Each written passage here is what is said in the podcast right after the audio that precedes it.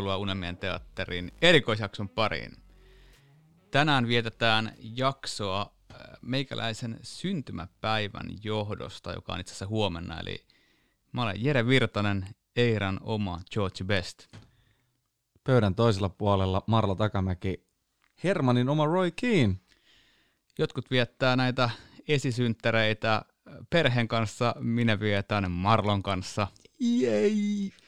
Ja niin kuin viime viikolla lupailtiin Eero Laurilan haastattelun loppupuolella, niin meillä on erikoisvieras tänään.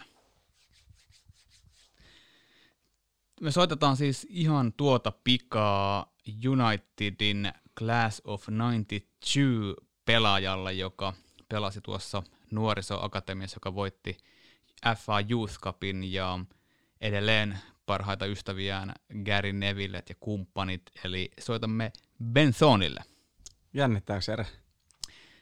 Kyllä se vähän. Hän on, hän on kuitenkin mies, joka on ollut meikäläisen ää, nuoruudessa läsnä ja pelkästään sen takia, että tuli seurattua oman iän takia tota 92-porukkaa aika tarkkaan. Että, ja Benin, Benin kanssa on ollut kunnia päästä tekemään jonkinnäköisiä baari-iskuja tässä vuosien varrella, muun muassa viime kesänä Maltalla. Ja jos mietitään, että minkä takia hän on MUTVllä nykyisin erittäin hyvässä asemassa ja erittäin suosittu, voisiko puhua juontajasta jopa, niin, niin kyllä siinä on syynsä, minkä takia tuommoinen seurapiirimies päätyy myös meidän haastatteluun. Niinpä, ja hyvät kuulijat, nyt sitten sillä lailla korvat tarkkana ja, ja tota, näen, että nyt aletaan puhua englantia.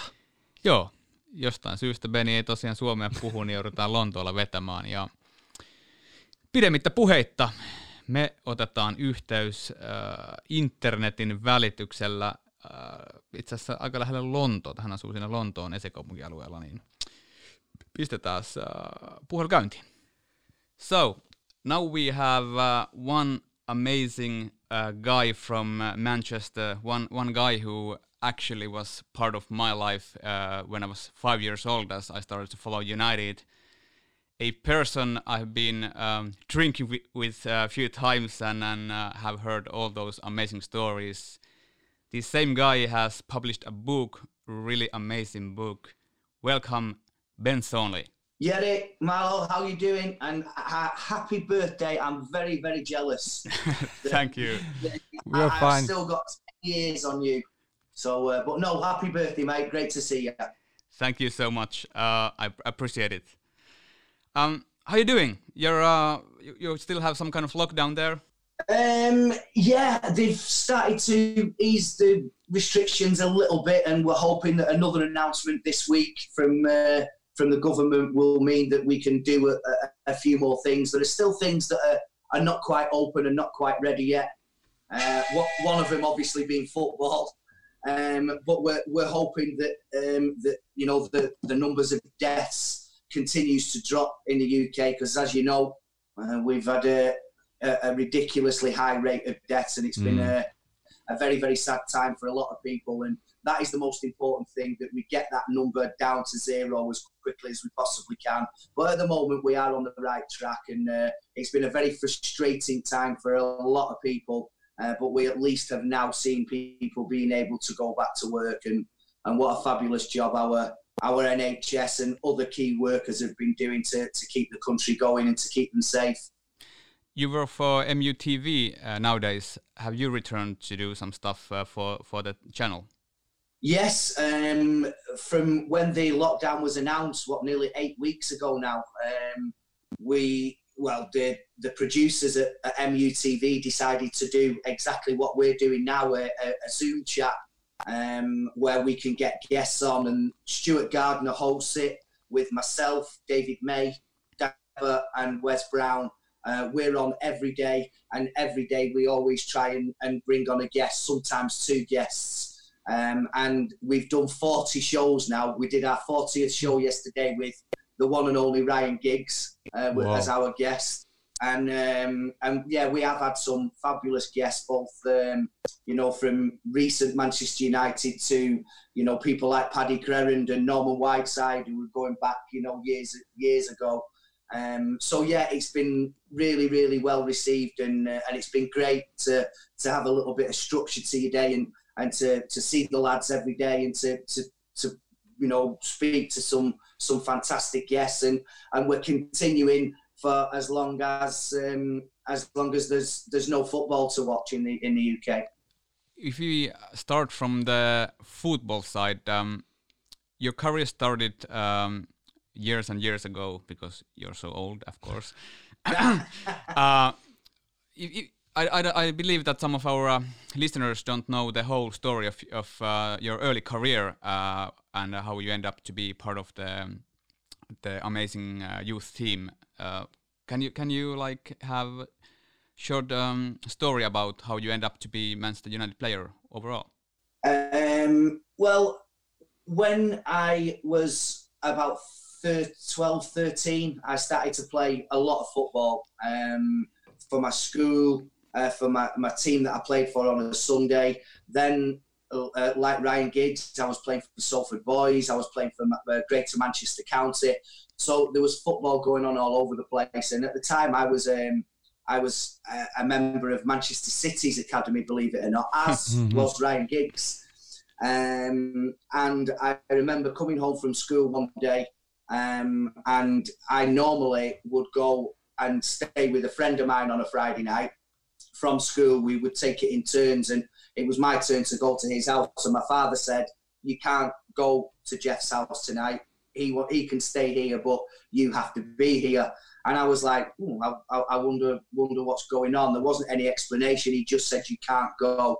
Um, anyway, we finished our evening meal, and around seven o'clock, the the doorbell rang, um, and I opened the door, and standing there were Brian Kidd and Sir Alex Ferguson on my front doorstep.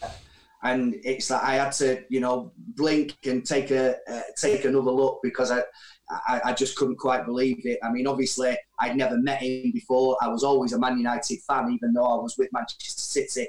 But to see the manager of Manchester United standing at my mum and dad's front doorstep was uh, was quite surreal. Um, anyway, the reason why he was there was because he said that he'd had people watching me. He'd seen me himself, and uh, and he wanted me to become a, a Manchester United player, which at the age of 16 I duly did, and that's how it happened. Yeah. Uh, which players you idolized when you were a kid, or yeah. There were two. There were two players. One, one of which I've, I've never, I've never met and and never, you know, I don't even think I've, I can ever remember seeing him play live. Um, and that was Diego Maradona. He is, um, he was the player that I, I saw when I was a kid, and I thought, wow, this guy is mind blowing. Um, and I, I know that everybody thinks of, of Messi and, and Ronaldo in the present day but you know, Diego Maradona for me, I was a little bit too young to appreciate George Best, but Diego Maradona, especially in the in the 1986 World Cup. Um, I know that some people say he cheated, and he did, but um, but I like to look at the at the other goal that he scored in that in that same game, and uh, he was a terrific player. But my hero, um, who I could see week in week out uh, as much as as possible with the restricted viewing of TV when I was growing up, you only really got the odd game in the FA Cup final that you used to see on TV. Now you can get football um, every day of the week from every country in the world. Um, but Brian Robson was because Manchester United were my team. Brian Robson was a, was a, a, just a fantastic footballer, captain of Man United, captain of England, um, and Manchester United, as as you guys will know, didn't have a wonderful team in the 80s. Yes, we got to the odd cup final, but we couldn't win the league. Liverpool were the dominant force. Um, but time and time again, Brian Robson was the person that, that uh, you know, a little bit like Roy Keane did um, when we played Juventus, was like, you know, I am going to be the man to make sure that we get ourselves through this game and we get something at the end of it. And very often he was he was pretty much a one man team. Um, and I just, he was a fantastic footballer, great to watch. And then, obviously, my first couple of days back, you know, to, to when I signed for Man United in July of '91, um, I, I'm sharing a building with him and I'm sharing a training pitch with him. So again, you know, quite surreal moments from people that you've only ever seen on the TV, um, and and they're they're then standing right next to you. You were originally a central midfielder, right? Yes, when I was at um, when I played at, at, school, I mean everybody wanted to, you know, be, be a be a Brian Robson if you like, and, yeah. Uh, and yeah, I, I played I played virtually right the way up to when I was signing for Man United as um as a central midfielder. That's where I played um, for every team that I uh, I played for.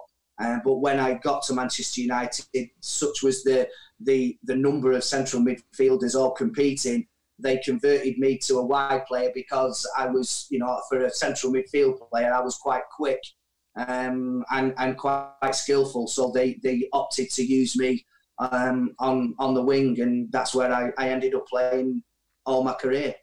Your career started uh, pretty damn well, uh, and you you guys uh, won the Youth Cup. Um, how do you feel? Um, because next to you, you had players who later, of course, uh, became uh, club legends. But how did how did you feel that um, you were one one of the best, if not the best, of the group, like the most potential guy, overall player, two two uh, strong feet. How how did you feel at that moment? not not like uh, not not now after all these years, but then did you did you like feel you were the best?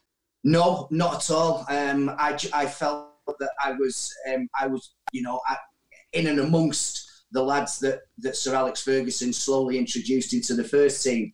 I knew that I was you know I was I was going to get some some first team game time, um, but looking and saying was I the best at, the time, I just think there were so many good players that were that, that were good at, at, at individual things. Um, I mean, Nicky Butt was a was a fantastic midfielder who was extremely strong in the air. David Beckham could put free kicks in and, and pass balls 70, 80 yards better than better than anybody I've seen. Um, Gary Neville, a fantastic defender, talker, um, and then you know Paul Scholes, who didn't even play in that team, believe it or not who who was you know grown up and and become arguably the best player the Premier League has ever seen, and certainly the best player that I've ever played with. Uh, now, if I'd have been given the opportunity, um, and that's through you know nobody else's fault other than the person that, that damaged my knee, um, then who knows what might have happened and, and what I could have won and, and how many appearances I might have made and would I have played for my country. Um, these are all huge questions and big ifs that we could we would never ever find out the answer to. It's only speculation. But certainly at the time that I was growing up, I used to look around my dressing room and I used to I used to see fantastic lads first and foremost, but some exceptionally good players. And despite what happened to me, it was always going to be the case that they went on and became the superstars that they were because they wanted to listen, they were talented, they were hard workers, and they were respectful, uh, and when you have a combination of all those things and a manager like, first of all, Eric Harrison and then Sir Alex Ferguson, um, you have a recipe for a winning formula. And that is exactly what he got with all those boys. So it was nice to be spoken about um, as being one of the best. But would I say I was the best? Some of them might. I definitely won't. Um, and as for what happened, we'll never ever know. But those guys were always going to be fantastic. You said Paul Scholes were definitely the best player you ever played with. How does it feel to get these kind of compliments from Paul's Scholes that you were level above everybody else at the age of 15 or something like this? Yeah, I, I think um, I think Scholes, uh, by his own admission, um, he didn't take any part in the in the, the youth team and the and the youth cup success we had in in 1992. Um, and he had, you know, a, a, light went on in his head upstairs because I don't think he was. He, he, did say that about me, but I'm pretty sure that there were other players in that dressing room at the time that he realised um, that he needed to catch up. Um, he went away in the summer of '92, and when he came back for the '92-'93 season, he was just a player and a person transformed. Um, he, he, if, if everybody looked to, to myself and to Nicky and to Gary Neville and to Ryan Giggs for the way that we, uh, or for the leading lights in the first year that we won the Youth Cup. Paul Scholes was the, the only leading light in the second year. He was absolutely brilliant. And from then on in, he um, he went on, like I've already said, to be you know the, the best midfielder and the, the arguably the best player the Premier League's ever seen. Uh, when you're getting um, recommendations from the likes of Zidane, Xavi, Iniesta, all these top top players that have played at the top level for years have all said they would love to have played with Paul Scholes. I was very lucky. I got the opportunity only on a few occasions, but enough occasions to say, wow, this guy is something special. Technically brilliant, um, so quick in his mind, always in the right position, could score brilliant goals. He was just um, a, a, sensational footballer and very, very down to earth with it. So to hear Paul Scholes say something so complimentary like that about me um, makes me feel very humble. What about the uh, spare time you had back then uh, when you were in, in United Academy? Did you spend a lot of time with the other lads th then, and uh, what did you do? Because it was it was uh, early nineties. Yeah, um, I, there was a, a, a, group of us that that did quite a bit together. Myself, Gary Neville, Chris Casper, David Beckham, uh, Mark Rawlinson as well was involved with us. Um, obviously, we were too young to go out drinking, so that you know, and it wasn't obviously something that, that you would uh, you would be encouraged. Um, but we, you know, we very often used to go and play snooker together. Um, once we'd finished training, um, but I, I think for the most part, we we just a lot of us decided that we we wanted to train in afternoons as well, even when it, it, wasn't compulsory for us to do that. Quite a few of us trained in afternoons, and, and indeed some of us used to come back in the evening uh, because Eric Harrison used to used to train the the, the, the boys that were still at school um, if, uh, and have an hour's evening training. And we used to join in. Some of us used to join in doing that. So um, at the time, we, we just lived for our football. We were we knew that we were in a really really privileged position to be at such a tremendous club, um, and we wanted to make the most of it. And we wanted to work hard, and we wanted to show people that you know we weren't there just to to play in the youth team and then maybe go off elsewhere. We were we were looking to to get into the youth team, to to win things with the youth team, to move into the reserves, and to get ourselves recognised with the, in the first team picture as soon as possible and that meant working hard. So you know, the the leisure took a, a little bit of a back step. Uh, certainly for a good few years, but eventually, you know, we did go out and we did socialise, and sometimes it was it was um, it was an organised social day that the manager knew about and that everybody could go to, the first team included. So um, it was just snooker in the early days. We were good boys. It was quite early days also when you first time uh, were taken to Malta Right. I, I remember that uh, Sir Alex uh, loved to take guys, uh, also the youth team, to play in Malta. Was it you were quite young when when the first trip was? Uh, it was like thirteen or something. No, I didn't. Uh, um, my my first time I, I, went to Malta was after we'd won the Youth Cup, um, and there was myself and again David Beckham, Chris Casper, Gary Neville.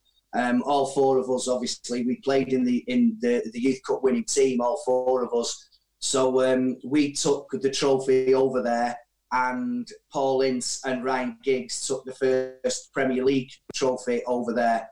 Um, and we met all the people from Malta, you know, the, the guys that we all still know today Joe Glanville, Joe Tedesco, Joe Madani, um, anybody that's not called Joe, but most of them are.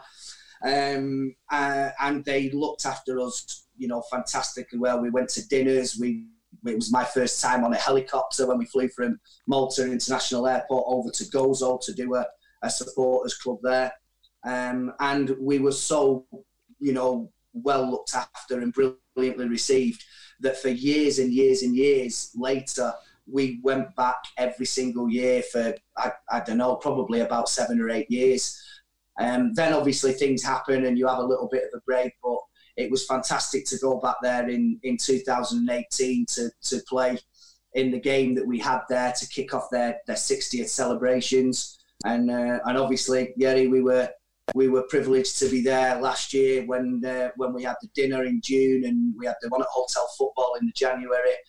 Um, it was a fantastic year for Malta all round because they were the European capital city of culture as well. So uh, in Valletta, and it, it, it's just a, an absolutely fantastic place. And I was actually supposed to be going next weekend. Would you believe? Uh, oh, no. But with the with the situation with the with the coronavirus, obviously that um, that has not been able to happen. For me, um, Sir Glanville and Sir Tedesco are probably the nicest uh, men in, in, in the whole world, and those two both have said that you you are one of the nicest and kindest guy uh, on the planet. I mean that that's that's amazing uh, thing to hear from those guys. Yeah, it, it is. Um, it's exactly the same thing as as hearing Paul Scholes talk about me. It's you know when when somebody that you admire, uh, you know, so much as as we both do with with uh, with Joe Glanville and Joe Tedesco. Um, it is very humbling to hear that you know that basically they feel the same way about you and and uh, I, you know I've I've known them for you know, what we're talking now twenty nearly twenty five years maybe more um, and it, it is such a it is such a privilege to to know these guys and and to, to know that they've never ever changed their opinion about you um, always do everything that they can to possibly help so generous in the nature um, and you know I, have said it not long ago uh, on a different forum where I, I, I hope that the interaction and, and, my affiliation with Malta goes on for, for as long as as long as I do because it, they are such wonderful people and and the guys that you just mentioned they really are at the top of the tree. How you describe you uh, yourself as a player and do you, you do you have any like mainstream players nowadays who had the uh, or have the same playing style you had? Um, oh, it's a good question because um, wingers are a, are a bit of a dying breed. Uh, nobody seems to, to play the 4-4-2 system anymore with, mm. with two actual wingers. When you think that when Manchester United won their first few Premier Leagues, um, in fact, when they won a majority of the Premier Leagues, they had um, they started, they had Giggsy on one side, they had Lee Sharpe, they had Andre Kanchelskis. Then obviously, you know, Bex came in and and and Keith Gillespie was there for a little while, um, and that was the way that, that Sir Alex always wanted to play. It was exciting. It was, you know, get the ball wide and get it in the box where we had wonderful finishes. Um, Mark Hughes, it started with Mark Hughes, and then, mm. you, you know, you you, you evolve and you go to your, your Dwight Yorkes, Andy Coles, your Ruud van Nistelrooy, Robin van Persie. It, it, always a team that was exciting going forward. And um, I was always, when I went to Huddersfield Town, uh, the assistant manager there was was Terry Yorath. Um, and if you're not sure, I'm sure you are, but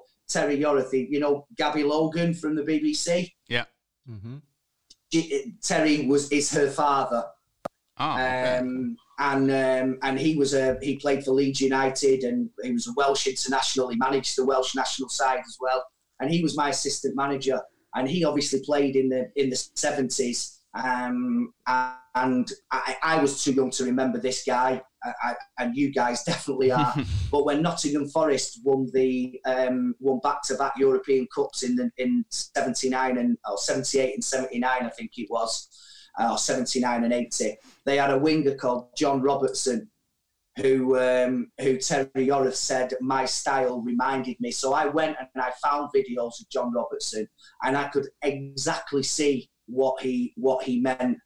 Um, I wasn't like Ryan. I, I wasn't. Um, I wasn't a lean, you know, sort of quite slim, tall winger that had the ability to be able to glide. Um, mine was, I had a low centre of gravity. I was a lot stockier, and I sort of relied on being able to move quickly over a couple of yards to create the space to get past a, a defender, even if it's only half a yard, to be able to cross the ball. And I watched John Robertson, and and I, you know I, I was quite impressed that somebody thought that I. Uh, I reminded reminded him of uh, uh reminded me of, of John Robertson or reminded him of me. So when you're asking about current day players, mm-hmm. um, are there anybody that I can I can pinpoint that that reminds me of a of a, an old fashioned winger, if you like. Mm. Um, I can honestly say that, that, there isn't really anybody. I think if you're looking at people that excite you, um, providing he stays on his feet and he's not looking for a, a foul every five seconds. Yeah. I like I like watching Wilfried Zaha, and I know that it's strange because he was a Manchester United player, but he is the type of person that, that will excite you. Um, when I was when I was growing up, I used to love watching David Ginola. I thought he was mm. a I thought he was a fabulous player. But as I said at the top of the question, wingers are a, are a dying breed. Nobody seems to play with wingers anymore because so many teams opt to play with just one forward. Um, the days of, of 4-4-2, I'm not saying they're completely gone, but very, very few teams now, even in the Premier League, play that sort of system. So it's uh, it's something that I would love to see brought back because there's nothing more exciting than seeing a winger attacking a fullback and getting a crossing and somebody getting on the end of it. Yeah, they're, they're more like uh, inside forward nowadays. If if you have wide uh, players, right? Exactly. Yeah. Exactly. Yeah. Yeah. Um, I have a little surprise for you. Uh, uh, I don't know if all the listeners know, but uh, Ben is coming to Finland when we have time uh, and the situation is right to open up my Helsinki Red Room Museum. Uh, I was meant to show this stuff uh, for you then, but now you have to just hear me. so okay, we have been collecting some of your shirts. Um, we can go uh, a little bit later about um, your career um, in United, but we have been collecting your shirts, so match worn and the issue ones you didn't use if you were uh, as a substitute. So I actually own at the moment two of your uh, match worn shirts uh, from the United era, first team era, and uh, really good friend of mine, Leo Autio, has also uh, the third one, and we are aiming now to get the uh, next one, so that would be the fourth. So we are actually collecting a lot of stuff, and those shirts are really, really amazing and, and one of the diamonds of my collection. It's uh, it's the red home shirt from 97 I have, uh, and also the away shirt from the 97-98 season, uh, the white one. And um, okay. Leo has the 96-97 match worn red one. So we, we actually have those one in, in Helsinki. Oh, brilliant. So I had no idea. yeah, that's something we have been doing under the radar. Ah, uh, yes, you have. Yeah, I had no idea. When you come here, I'm I'm gonna show you what we have here, and um, that is maybe that shows you that um, even though your career in United was cut uh, because of the horrible incident, but you actually have been because of your story. Uh, we we can talk a little bit about your book, but your story and the the kind of impact you already had with the youth team and, and the guys and what they have said, I think you were really, really key part of the team and, and one, one of the um, biggest players to actually grow with if you think about Bex and Neville and, and those guys. So it's um, amazing honor to have you in, in Helsinki when we have the situation uh, and the pandemic is down and uh, we will do some really special uh, stuff with, with you and the shirts then. I, honestly, yeah, I'm, I, I was so. I mean, obviously disappointed for so many reasons when uh, when the football had to stop, and one of the one of the things was uh, was I knew how much hard work you put into into getting me and and the rest of the guys over in March, and and obviously we're going to have to put that on hold, but. I do hope that it, it will still happen because we were all extremely excited about it, and like I said, we knew how much how much effort and hard work you put into it. Nobody could have foreseen what, what was going to happen in the world with this virus, but um, I can assure you now that myself and, and Lee and Wes and Brian Robson will be uh, will be delighted uh, when you announce that we can uh, we can come back. And I, for one, am, I'm really really looking forward to it. That's really amazing to hear.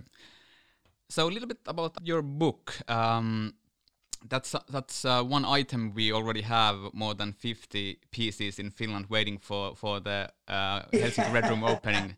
So yeah, tell me, I know you didn't plan to have a book, and and it, you ended up to uh, write it um, with with your friend like quite quite fast. But tell me a little bit about the process. I, I have done a few books myself, but how you end up to be uh, author? Well, it was something, yeah, that was never on my radar. Um, I had no inclination that anybody would really be interested in in in reading a book about a, a player that has never played at the top level um, and that failed, if you like, at Manchester United. Uh, excuse me. So it, it, was never anything that that I I, I thought that I was ever going to do, and and certainly never even thought about. Um, but it came about because the guy Dan Poole, um, who is now a very good friend of mine, who who got in touch with me via the club. Um, I, as you know, I, I live just outside London, uh, but very often I'm, I'm up in Manchester for, for my work, and that means travelling through London Euston Station. And his office was just round the corner from, from London Euston, and he'd seen me uh, when he was sitting having his lunch in the you know at the front of the station uh, in the sunshine. He'd seen me a couple of times, you know, going through, um, and he got in touch with me at the club, and he said, "I like you, Jere." He said, "I started to become a Man United fan when the class of 92 started to become very prominent. Um, and I've got a couple of things that I would love you to sign uh, because you're one of the very few players that I'm, I'm, missing in the collection. So I arranged to meet him. I passed him my number. Uh, we met at London Euston Station and we just, you know, we talked a little bit about football and a little bit about the players that I played with. And then we, we went our separate ways. And about an hour later, I got a, a text message from Dan and he said, "Listen, I've been following your career very closely. Um, you were one of my favourite players in that youth team, and he said your story, I think." With what happened to you and with the players that you played with that might be able to back it up, would would be would be very interesting to some people, especially to to, to fans of, of, Manchester United. I still said no. Um, he then came back to me with a way in which he thought the book could be written that would make it different to other autobiographies that, that people have, have done. Um, and he said, listen, here is a big list of all the players that you, you played with in the youth team, that you made your debut with, that you played in the reserve team with before you did your knee injury. Would you think that all these people would be able to speak to me for half an hour about you and get uh, an idea of the type of person that you are and the type of football that you were both before and after your injury and how far they thought that you you might have been able to go in in, in the, the, the career of professional football and I spoke to my parents I spoke to my partner and they th- they said basically we have a saying in in in England: nothing ventured, nothing gained. Meaning, if you don't try, you'll never know. Um, and that was how it came about. I said to Dan, "Yes, let's give it a try. Let's see how we do." Um, I spoke to I think about fifty-five different people, um, and Dan incorporated that into the book um, at the appropriate times and that's where you get your quotes from Ryan Giggs, from David Beckham, from Paul Scholes, from Sir Alex Ferguson, from um, my my teacher at school who, who played me in my first ever competitive football match when I was seven years of age. You know, people like that. I wanted to make sure were also important in my development and my and my interest in in, in football. So that was how it happened. Um, it took just over a year to get all the, the information collated. Um, and then Dan showed me the finished article. The one sticking point was we couldn't find anybody that was willing to publish it. Um, a few years ago, there was um, a, a, a, guy called Adrian Doherty that was at Manchester United, a terrific lad who unfortunately is not with us anymore. Um, he had a, an autobiography, and quite a lot of the publishing companies thought that it was a little bit too much of the same thing. That it was a lad at United that was doing really, really well, got injured, and then never made it, which is the same as my story, really. Um, but I was fortunate enough because of the players that I played with um, that that was going to hopefully um, make people realise um, that maybe I I could have been a, a, a decent player uh, with the you know with the, all the testimonies that that these different players that had given. So that's how it came about, and it was a great exercise. I loved it. Helped helped me to get rid of a lot of a lot of demons, if you like. Um, and you know some of the things that, that the pe- that people that got involved wrote about uh, about me, I, I'm I am just so grateful and will always be grateful to them for giving up the time and, and making it such a such a worthwhile exercise. Your United career ended too early, if I may, and, and it was because more or less about the horror tackle. After after the tackle and after the the stuff what had happened, you you still played some some pretty uh, you played in some pretty good teams. Uh, what do you consider was the best uh, time of your your playing career after the United?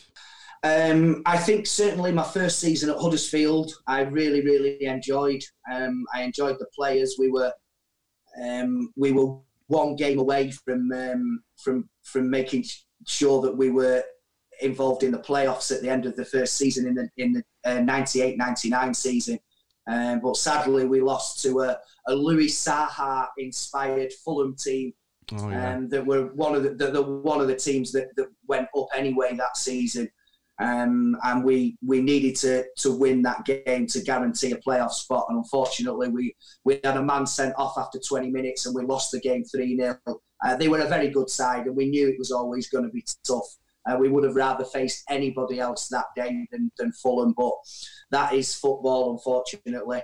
Um, but I think one of the most exciting times that I had when I after I'd left Manchester United was was my first season at Aberdeen. Um, it was obviously a, a, the first time that I, I would ever needed to move away from from from my native Manchester. Uh, I was in the northeast northeast of Scotland. Uh, it was cold, um, but it was a it was a fabulous city. Uh, I really really enjoyed being there, and uh, and in my first in my first season, we managed to uh, to qualify for the UEFA Cup as it was then. Mm. Um, so I think, I, and I, I, you know, I was playing regularly. I was scoring goals, um, and I think probably it, if I had to pick, it would be um, my first season at Aberdeen. I really enjoyed that. Uh, you have been. Um, I, I, think it was Nobby Stiles who said that you're the closest uh, to Georgie Best in, in terms of how you played back then.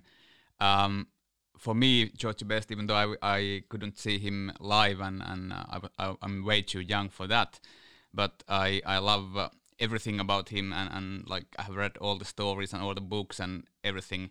But that what Nobby said about you in my mind also the stuff off field you have done and how you have grown on up to t- this point i think you're you have been better than georgie you know? You, you what happened after that? Because i know you, you had your time uh, things weren't going that well also uh, off the field uh, and you end up to the situation you are today uh, working for united being the and I know you don't like this, but you're gonna be the next Paddy Crerand in MUTV. so, um, how you feel about it? Because the the, the story of of uh, how you grew, uh, even though you had like the worst times ever on the field and off the field, how you feel like the situation you are today and all the things that happened during uh, the, the, times uh, until now. How do you feel about it? Um, extremely lucky. Uh, no question about it. I, I feel very lucky. Um, I'm I'm working for a club that um, that has always looked after its its ex players. If you go to Old Trafford on any given match day, you will see Paddy Crerand, who you've just mentioned. You'll see Norman Whiteside. You'll see Lee Martin, who who we all know um, scored that fantastic goal in the in the cup final. That who knows maybe kept Sir Alex Ferguson his job after winning his first trophy, and then he never looked back from there. I think that's something that a lot of people do forget. And, and Lee's a great guy. Um, Gary Pallister, Brian Robson, you know, wherever you look inside Old Trafford on a match day, that there are ex-players everywhere. Uh, and that is because it's such a it's such a brilliant club, and I'm I'm very very fortunate that um, I was asked to go back and do the hospitality, um, as well as combining it with the stuff that I do for for MUTV. Um, going back to, to what Nobby said about me, yes, that's very, very humbling. I, I don't think there's any way um, that that I was ever going to emulate uh, the, the, skills of George Best. I think Nobby, Nobby was talking about one goal that he'd seen me score in the Northern Ireland Milk Cup. Uh, I'm pretty sure that that was what he was referring to anyway, uh, when he said that it was the closest thing he'd seen. Um, I scored one goal which was, you know, one a goal that I can still remember, um, even though it wasn't playing first team football, it was still something that I remember. But yeah, coming from Nobby Stiles, he was a, a, a, a Man United legend. He played in the 1966 World Cup, and again, you know, it, it people will always sort of frown and think, uh, oh, you know, somebody else who has, a, you know, a, a sob story about why they didn't become a professional footballer at the top level. But when, you know, when I'm, uh, the reason why Dan chose to write the book the way that he did, um, Nobby Stiles is obviously going to have a huge amount of credibility and uh, and people are going to believe the things that he says, as they will with Paul Scholes, as they will with Gary Neville, as they will with Sir Alex Ferguson. So I think that was the reason why we went down that road. But certainly for for Nobby to, to, to compare me in the same sentence to George Best is uh, is a fantastic thing for me. But um, we ended up on a football field anyway, being uh, worlds apart. Yeah, you know when we talk about um, about who who might might beat a modern era player, uh, modern era player uh, who you uh, you have like same playing style or something like that. Maybe um maybe Nobby knew uh, knew something uh, something what we didn't that you you, you were like Georgie Best right because Georgie Best could play today right and he oh, would yeah, dominate definitely. with that playing style he had. Well, of course, and uh, and what you have to remember as well is that um, you know back then we didn't have the same playing surfaces. Mm-hmm. The balls were different. You know, the, the the circumstances sometimes with which they had to play in were a lot tougher than than in the modern day era. The pitches now are looked after year in year out. You'd never ever see hardly any mud on a pitch. Um, it, it's it, I think that I would love to have seen George Best playing in the present day. I think he uh, he would he would definitely be be up there with your your Ronaldos and your Messis of, of this world that were exactly and, and Giggsy as well. You know, let's not forget Ryan. I mean, I mean Giggsy. Sometimes he was the closest thing I saw um, to to George Best. The way that he used to glide past players and and he used to. I mean, the goal that he scored against um, against Arsenal in the semi final in '99 um, just one of the most iconic goals you, will see for well in, in any walk of, uh, of footballing life. It was just a fantastic goal, and he was a, a another player that everybody would love to watch. Um, and he would get them out of your seats, and I'm sure George Best was the same. So, if I could do one of the things that Nobby said that George Best used to do, um, then I'm I'm happy. I think you're being a little bit too humble when you say that you were lucky to end up where you are now. As uh, when people read your book, and and I have to say that they are really honest stories, and you say things I know many uh, wouldn't do. So after reading your book, uh, I knew some of the stories, but um, some were new for me also. I think yeah, luck has some part of the uh, story you have, but there's a lot of you not giving in and you not like uh, it, it, it would be so easy to quit after the horrific tackle. I, I mean, you could if if you can, um, could you tell like sh shortly about the time after the the horrific tackle because you you did train a lot. Yeah, um, it, it, was a it was a tough time after the after the injury because I knew I knew how bad it was, and the surgeon knew how bad it was. The club knew how bad it was, um, but I was determined. You know, there was nobody going to tell me that um, that my dream of being a professional footballer was over. Um, I, I soon after I came back from my injury and I did start to play again, I, I very, very quickly realised that um, that although I still had a chance of being a professional footballer, it was never going to be at Manchester United. Um, and that is difficult enough to get over in itself. You know that that the club that that you've supported from a boy and that you you know you've you've given everything to um, to try and achieve your your dream of playing for Manchester United that um, that that is over. You know that it, it, it's just not going to happen, uh, and that's hard. But the you know being in the gym, um, my my injury happened in in April, so in the maybe end of June, beginning of July, when all the lads are starting to come back for their pre-season. Um, you know, and even in Manchester, the weather's nice. It always seemed to be nice when when you were doing a pre-season work, um, your pre-season work for for that month that you were doing it. Um, I was stuck in a gym. Uh, I couldn't go outside. I had to do all the, the, the, work that I was doing was on exercise bikes and on strength machines.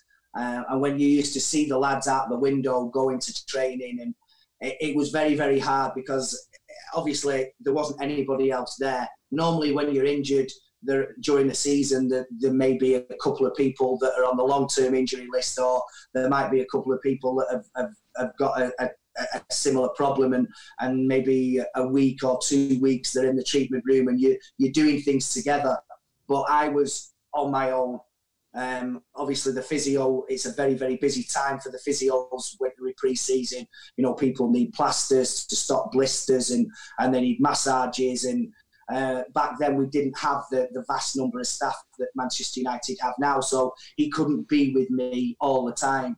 So a lot of the time, I was I was literally left on my own to do this work, um, and it was hard.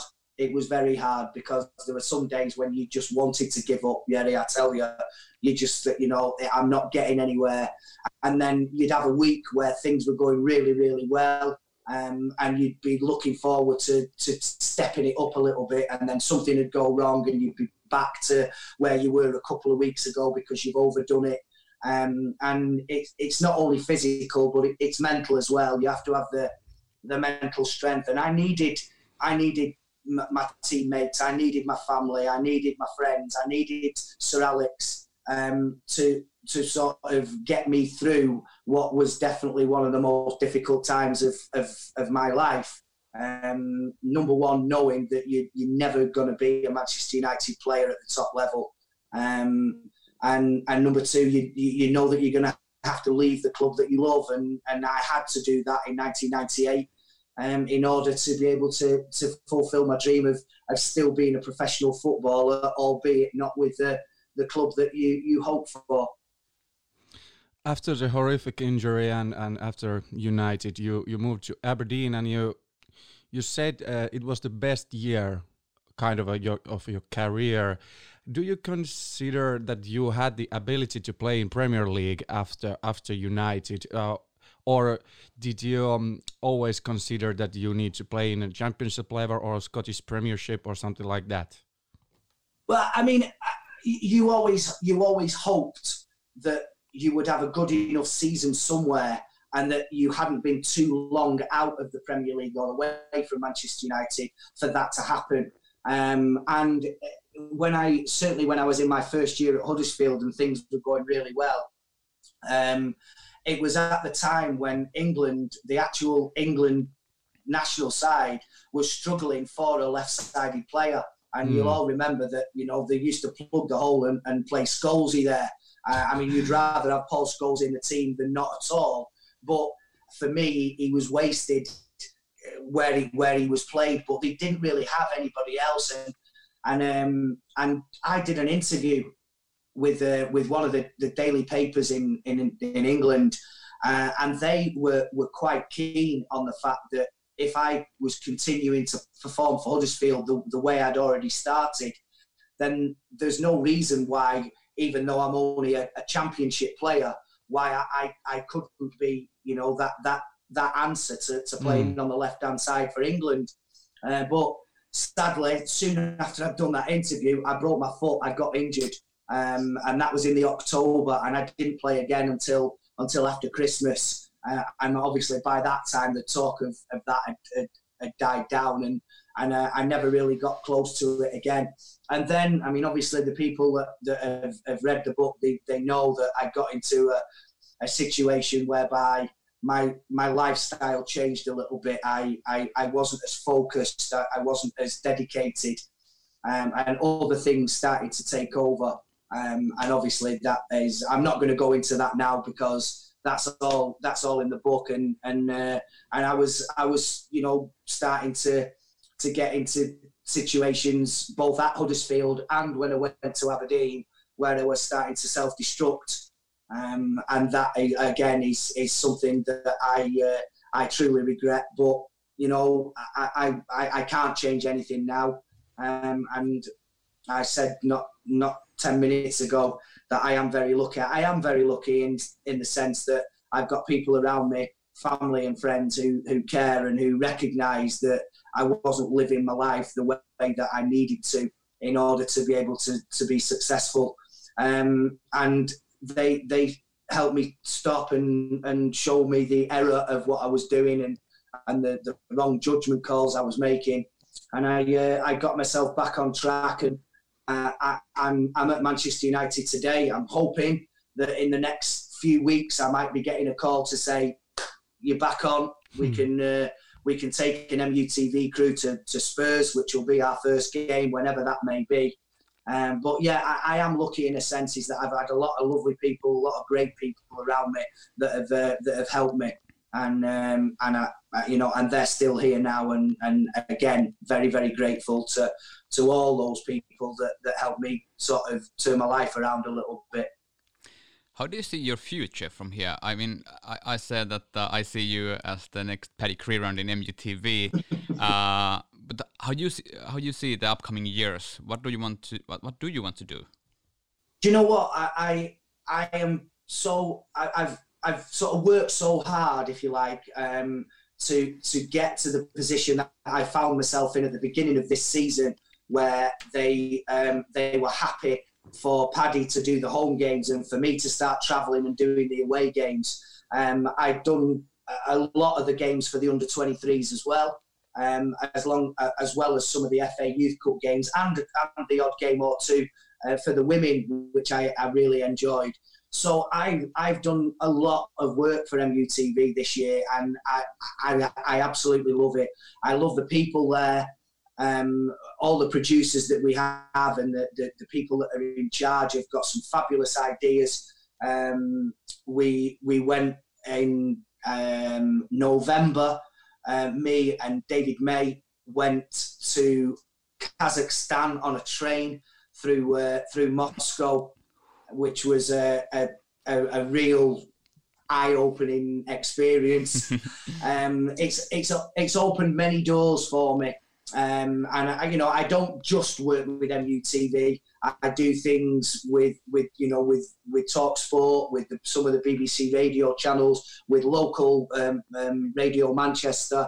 Um, and I always try, you know, if people ring up or the people get in touch with me and say, "Can you do it?"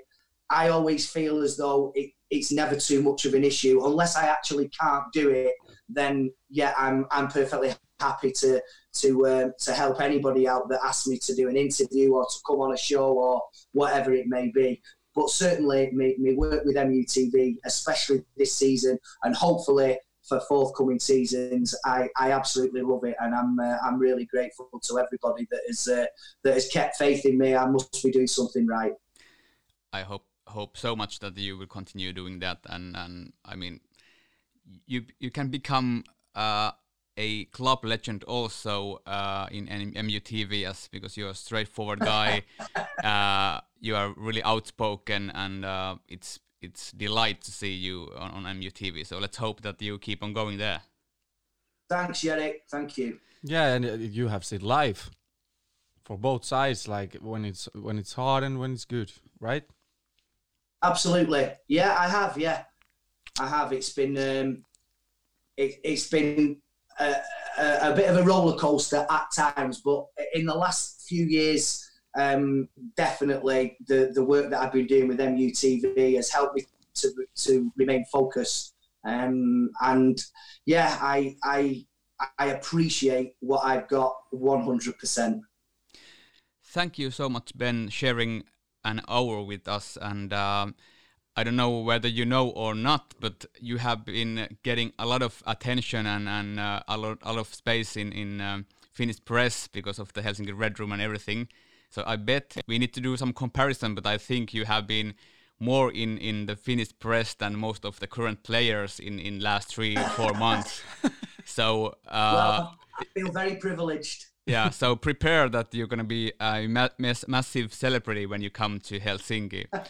Um, for our listeners, um, please do read Ben's book before he arrives, so you know you can have uh, a lot of good questions to him. And uh, I so much hope that it's going to happen uh, late this year or, or, early next year, and uh, we will inform uh, about that. Um, thank you so much, Ben. It's it's like hey, it's uh, my birthday episode, and when I need to, and I have the privilege to pick one player, I picked up you, and that's I, I think there is a big reason for you becoming uh, what you are today, and and you, you played a part of my career in football, which wasn't that successful at all.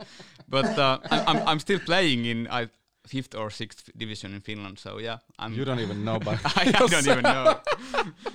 uh, but yeah, Ben, thank you so much for your time. I hope we chat uh, about football really soon, and uh, please stay healthy, uh, stay safe, and uh, let's see soon. Yeah, it's been an absolute pleasure. Uh, it's been great to talk to you both, Mallow as well, and I. thank you. I sincerely, I sincerely hope that um, that we we get to see each other soon. And uh, and yeah, God bless everybody. Let's hope we can see the end of this pandemic and uh, and let's get back to some sort of normality. God bless everybody. Stay healthy, Ben. Bye bye, my Take friend. Care. Bye bye. Take bye. care. Bye. bye. Hohojakka. Hohojakka. Mitäs tuohon sitten sanoisi? Niinpä. Hyvät kuulijat, siinä oli Ben Thornley, mies, joka todellakin on iso osa meidän historiaa, vaikka ei pelannut niin montaa, montaa ottelua meidän edustusjoukkueessa. Mies, joka kasvoi ja auttoi tota meidän nuor, nuorta tiimiä aikoinaan voittamaan FA Youth Cupin. Mies, joka edelleen, jonka parhaat frendit on Bexit ja Nevillet ja, ja kumppanit. Ja äh, en voi ikinä aliarvioida sitä, mitä tuolla on, on, on esimerkiksi just mistä mainittiin Maltan reissu – siellä oli Gixit ja Nevillet ja se tapa, millä ne puhuu Benistä ja kuinka sä näet sen, että, että ne on ollut samaa tiimiä ja kuinka ne, ne kokee aidosti sen, että Benin loukkaantuminen on niin kuin heidänkin uran pahin asia, niin mm. se, se vetää hiljaiseksi. Um, otetaan pieni breikki, puretaan tätä suomeksi uh, ja tota, niin, jatketaan kohta. Jatketaan kohta.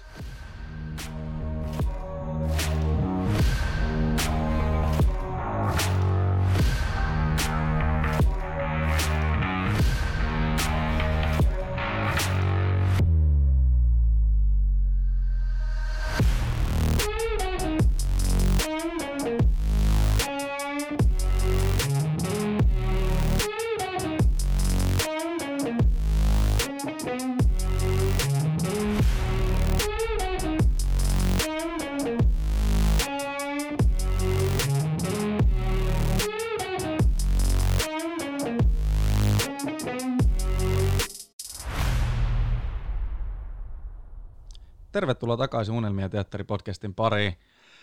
Olipahan huikea, huikea vierailu meillä tässä nyt.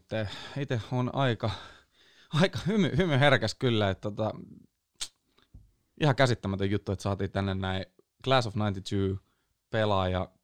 Niistä yksi kovimpia, kovimpia talentteja saatiin nyt me, meidän kanssa juttelee ja, ja oli, oli niin mielellään tuli tähän näin, että tota, vieläkin vähän kylmät väreet vetää, että miten me saatiin edes tämä kaveri tänne näin. Ja, ja tota, tietysti iso kiitos nyt täytyy sanoa Jerelle. Että, tota, Ole hyvä. Ja hei, hyvää syntymäpäivää tässä kohtaa, mutta... kiitos, kiitos. tota, lähdetäänkö vähän purkaa Beni, Benin tota, uraa ja tätä niin kuin meidän jaksoa. jaksoa että, tota, tässä niin. oli erittäin paljon hyviä, hyviä juttuja, mitä hän pääsi kertoa, ja musta oli makea huomata, että, että tota, mielellään puhu, puhukin niistä, niistä mitä tota, haluttiin kysyä. Uh, musta oli jännä just kun mä kysyin tuosta tosta, tota, paikasta, että kun hän on la, laiturin, laiturina sitten pelasi sen ammattilaisuransa ja näin, vai, vaikka se kauhea loukkaantuminen tuli ja, ja tota, lähdin sitten siitä kyselee, että kuka nyt niin kuin nykypäivän pelaajista, tämmöisistä mainstream-pelaajista, mitä jokainen kuulija voisi ehkä mahdollisesti tietää tai, tai jollain tavalla tunnistaa, niin hän ei löytänyt kerta kaikkiaan niin oikeastaan ketään, joka olisi voinut samantyyppinen pelaaja kuin hän oli itse.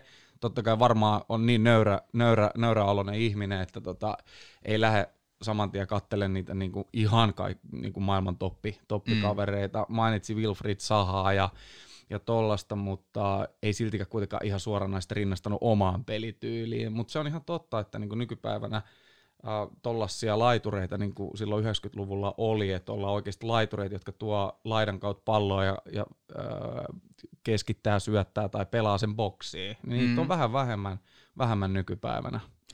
Joo, ja laita pakithan on pikkuhiljaa ottanut sitä oikeasti isosti haltuun, että jos mietit, Niinpä. että ben, Benhän olisi voinut olla mieletön laita pakki vielä niin kuin myöhemmässä vaiheessa uraa, jos olisi jäänyt tämä vakava loukkaantuminen tulematta. Uh, Mutta joo, siis mulla on ainakin takki ihan täysin tyhjä, mä arvostan Beni valtavasti ja, ja pidän häntä niin kuin aivan, aivan supertyyppinen muutenkin.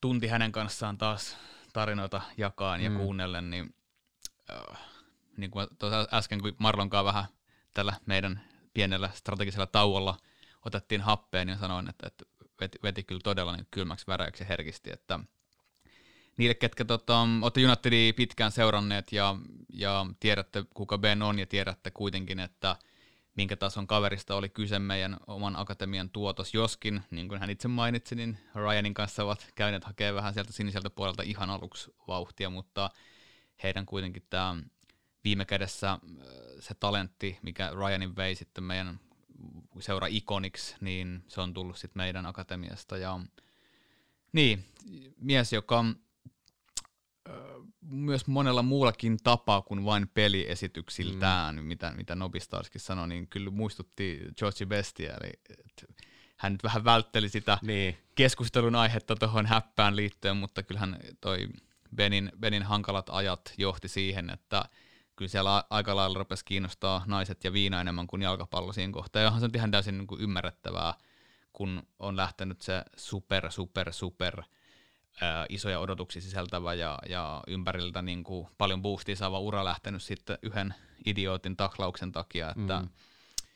Niin, mä, mun, mun, on tosi vaikea, edes, edes vaikka mä oon Benin kanssa monta kertaa asiasta jutellut, niin silti vaikea tajuta, miten sä pystyt kasaa itse siitä, että – sä oot huippulohjakkuus, sä oot seuras, missä sä haluat olla, oot unelmoinut olevas, sun ympäri liikkuu tommosia kundeja, mitä on äsken mainittu, ja sitten tulee ressupelissä idioottia vetäsee mm. sun niinku uran käytännössä siihen. Niin. Kyllähän se miettii, että Paul Scholes, jonka hän itse nosti esiin, että on, on niinku tota eittämättä paras valio, hi, valio historian par, paras pelaaja. Hän sai pelata, pelata kyseisen kaverin kanssa ja Paul Scholes itse sanoi, että, että, että Ben oli niin kuin vielä ihan astetta yhtä leveliä korkeammalla kuin oikeastaan muut, muut tuosta Class of 92-porukasta. Ja toi niin kuin, kyllä toi nyt kertoo sen, että minkä tason kaverista on ollut kyse ja mikä se talentti on ollut. Että, että, että mitä hän tekee nyt niin kuin MUTVllä ja, ja tota, muutenkin, mitä on tehnyt sitten. Pelasahan hän siis niin kuin Unitedin jälkeenkin vielä ihan kunnioitettavasti ja kunnioitettava ura, mutta että mitä hän olisi voinut olla ilman sitä taklausta, niin on se, oh, sanat loppuu. Että tota, kyllä niin kuin urheilus välillä niin on tämä nyt epäreilu, että niin kuin näin voi käydä. Niin kuin, Niinpä. Mm. Vielä lyhyesti jos käydään läpi, eli mä tiedän, että Beni vihaa mua, kun mä sanon tämän, mutta onneksi ymmärrä suomea, niin Benin oikein nimi on Benjamin Lindsay. Mm-hmm, joo. ja lukekaa toi kirja, sieltä löytyy erittäin hyvä selostus tästä toisesta nimestä Lindsay. Eli Tackled. Lindsay Tonley, joo. Tackled the Class of 92 Star Who Never Got Graduated on kirjan nimi. Ja, ja siis... Olisi no, Dan Poolin kirjoittama. He yhdessä jo tekivät, joo. tekivät tämän. Joo. Mutta joo, siis pala- palataan taas. Tää ajatukset katkeille, anteeksi siitä. Uh, Unitedin 95-96 uh, siinä loppuvuo- niin vähäinen loppua, niin hän oli Stockportissa ja Huddersfieldin lainassa. Sitten meni pysyvä siirrolla Huddersfieldiin, pelasi siinä itse asiassa karvan alle sata peliä. Sitten tuli tämä mainittu Aberdeen, Blackpool, Bury, Halifax. Sitten muun muassa Salfordissa kävi pelaamassa ja muissa osa oli osia niin amatöörijoukkueitakin. Ja loppuvaiheessa uraa eritoten siellä rupesi olemaan aidosti haasteita motivaation kanssa, että rupesi kaikki muut asiat oli jo pitkään kiinnostunut enempää ja, ja Beni sieltä raha sitten se lopulta ylös ja aina, aina MUTVn ja Unitedin tuohon niin organisaation takaisin ja voin itse kertoa mukana noissa reissuilla olleena ja, ja ihmisten ilmeitä ja, ja puheita seuranneena, niin Beni on erittäin arvostettu siellä ja mitä hänkin mainitsi, Lee Martinia ja Rob Boys on muut, jotka kuuluu tuohon samaan porukkaan. Eli nyt pitää muistaa se, että Unitedillahan on vain tietty kourallinen vanhoja pelaajia, jotka on osana heidän ambassador-ohjelmaa ja sitten näitä niin kuin vanhoja legendoja, jotka käy näissä hospitality-paketeissa moikkaamassa, niin, niin Robbo on totta kai vielä lähitulevaisuudessa seuran ykkösstara, eli tässä Dennis Lowe alkaa olla kuitenkin hyvin vanha ja Sir Bobby Charlton, jokainen ymmärtää, että viimeinen, mm. viimeinen elossa oleva Münchenin onnettomuudesta selvinnyt, niin näiden herrojen jälkeen se numero yksi lähettiläs tälle seuraavalle tulee Robbo.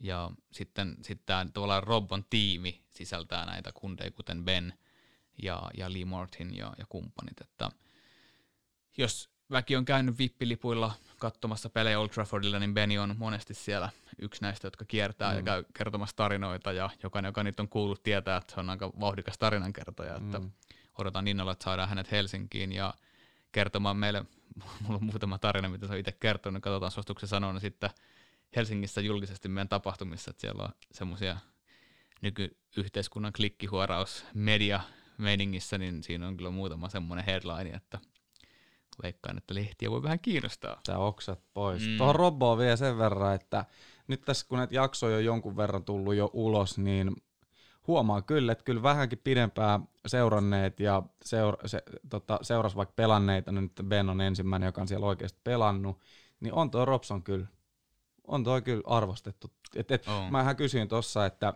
oliko sulla niinku lapsuudessa ketä ja katsoit sä jotain ylöspäin noita pelaajista siellä, niin hän mainitsi Diego Maradona ja Brian Robsoni. Niinpä. Niin. Ai, ai, ai, aika, niin. Enough said. Niin. Kyllä se Ro- Robbohan on muutenkin, pitää muistaa, että se pelasi meillä valtaosan aikana, jolloin meidän joukkoja oli erittäin, erittäin heikossa jamassa. Mm. Ja kun kysyy tuolta omalta seuran niin kuin omalta porukalta, katsoo mitä tahansa haastatteluta tai muuta, niin niissä aina sanotaan, että Robbo kanto seuraa selässään. Ja, ja sitten kun tuli nämä menestysmuodot ja Fergusoni totta kai suoraan, mutta, mutta Robbo luojan kiitos kerkes vielä voittamaan sen pytyn siellä, siellä porukalla. Ja nämä kaikki on, kaikki on niin kuin nyt, kun vaikka viime kesä Malta, mikä toskin mainittiin, niin Robbo oli siellä, niin vaikka siellä tuli Kiksit ja Nevillet ja, ja kumppanit, niin kyllä se Robbo oli siinä niin kuin tavallaan tilanteessa sillä mm. se ykköstara. Totta kai nykyään pelaajat ja somet ja kaikki muu on tuonut sen, että Gixit ja kumppanit on saanut merkittävästi enemmän pressiaikaa, niiden pelit on kaikki näkynyt telkkarista. Meillä on ollut luoja ties mitä äh, laillisia laittomia äh, striimejä ja hidastuksia ja klippejä ja highlightteja, että et se on tuonut ne pelaajat paljon lähemmäksi äh, katsojia ja faneja, toisin kuin Robbo silloin 80-luvulla, kun ei, ei ollut mitään tällaista. Mm. Mutta ei se tarvitse kuin kerran olla tilanteessa, missä Robbo on läsnä, niin sen ymmärtää, minkä takia se on suuri. Ja, ja kohta, kohta sitten se niin kuin meidän koko seuran Ambassador-ohjelman keulakuva. Että odotan innolla, että saadaan Robbo Helsinkiin ja avaamaan niin kuin toi Helsinki Red Room, joka mulle ympyrä sulkeutuu kyllä siinä, että Ymmärrän, ja itse odottaa sitä samaa, samaa keissiä ihan mielettömän innoissaan. Mä toivon, että tämä pandemiatilanne rauhoittuisi niin kuin heti, mutta katsotaan nyt ajan kanssa. Tuossa muuten tuli mieleen, kun Ben kävi pelaamassa Aberdeenissa ja, ja pelasi sitä niin kuin omasta mielestään uransa parasta professional footballia, niin, niin tota, ää, Sir Alex Fergusonhan tuli Aberdeenista meille. Kyllä. Olikohan, olikohan tota, unohtu tuossa tavallaan kysyä ja tulikin oikeastaan nyt mieleen vasta kunnolla, että että mahtokohan niinku olla joku juttu, että Fergi Autto tässä siirrossa vai, vai onko sulla tietoa? Joo, eli Aberdeenin ja Unitedin välillähän on ollut itse asiassa siitä lähtien tämmöinen ystävyysseura-suhde. Mm. Mm. Eli siellä on, siellä on koenut kundeja enemmänkin meiltä erityisesti lainalla. Että tavallaan se ei ollut mikään yllätys, että sitten kun Sir Alexkin näki sen, että Benin pitää päästä eteenpäin, niin että Aperden on ollut siinä varmasti yksi niistä vaihtoehdoista. Joskin täytyy muistaa, että, että se kävi kuitenkin välissä, kun Ben siirtyi meiltä pois, se meni Huddersfieldiin ensin, joka on kuitenkin ollut se paikka, missä oli vikana mm. lainalla, eli hyvin perinteinen valioliikan tämmöinen, että sä käyt lainalla ja sitten se joukko kahmasee sut. Toivotaan, että muuten meidän eräälle omalle Hendersonille ei käy näin. Ei käy. niin tota, ja sieltähän siirtyi Aberdeen. Että kyllä voisin kuvitella, että Sir Alexillakin on ollut siinä aika iso rooli. Ja hieno kuulla, että se on siellä päässyt pelaamaan elämänsä fudista ja harmi, että me ei ikinä nähty sitä, mihin ton kundin kompetenssi, taito, kaksijalkaisuus, monipuolisuus. Oliko se Käri, ei kun se oli kans muuten Paul Scholes, joka sanoi, että se on niin kaikista eniten overall pelaaja, mitä, että se on niin kuin, sillä ei ole heikkouksia. Niin, ja Ben oli itse, kun näitä United X itse painoi, niin se haluaa Duncan Edwardsin vasemmaksi laitapakiksi, niillä on varmaan jotenkin niin. kelaa siitä, että pystyy pelaamaan vähän kuin joka paikalla, pitää pystyä pelaamaan joka paikalla. Kyllä, mutta tietysti katsoa, Beni haastateltiin tuossa, ei sitä monta, siis nyt varmaan joku viikon verran, hmm. niin häntä haastateltiin semmoiseen Eikö se oli just tämä, mistä mä Joo, sanoin? Niin. Joku superstar, joku haastattelu, missä hän antoi sitten oman, oman all time XIin. Ja, ja Duncan Edwards tosissaan niin kuin vasella aitapakkia. Ei, ei, hän oli itse toppari. Hän teki semmoisen, semmoisen, joo, se teki semmoisen, missä sillä oli, oli kolme, niin kuin kolmen topparin linja. Niin, tää on tää sun tämmönen. No, se, joo, mä, mä itse myös, jos pitää tähän all time Maxista, niin mä oon sen verran hyökkäys. Ehkä joskus kuulette se. No joo, se on, Meillä ehkä jos, jotain tuolla varastossa on sitä varten, jos joskus. Mutta joo, Ben laittoi siinä, siinä Duncanin yhdeksi näistä kolmen topparin linjasta.